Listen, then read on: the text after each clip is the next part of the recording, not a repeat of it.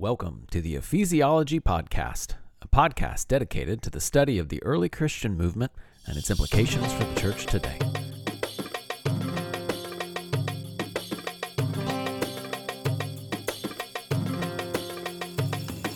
My name is Andrew Johnson.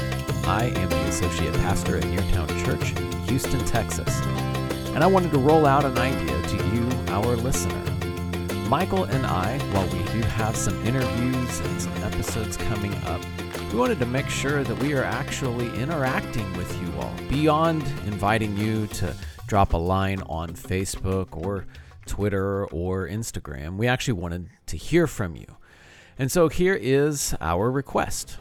We would love for you all to record voice messages and or questions and send them to us. So uh, you can either record it on your computer, you can record it on your phone, but whatever means that you actually record a message to us, please send those messages to me, Andrew Johnson, at neartownchurch.org. And we want to do what we can to take an episode, probably in the month of August, to answer some of those questions.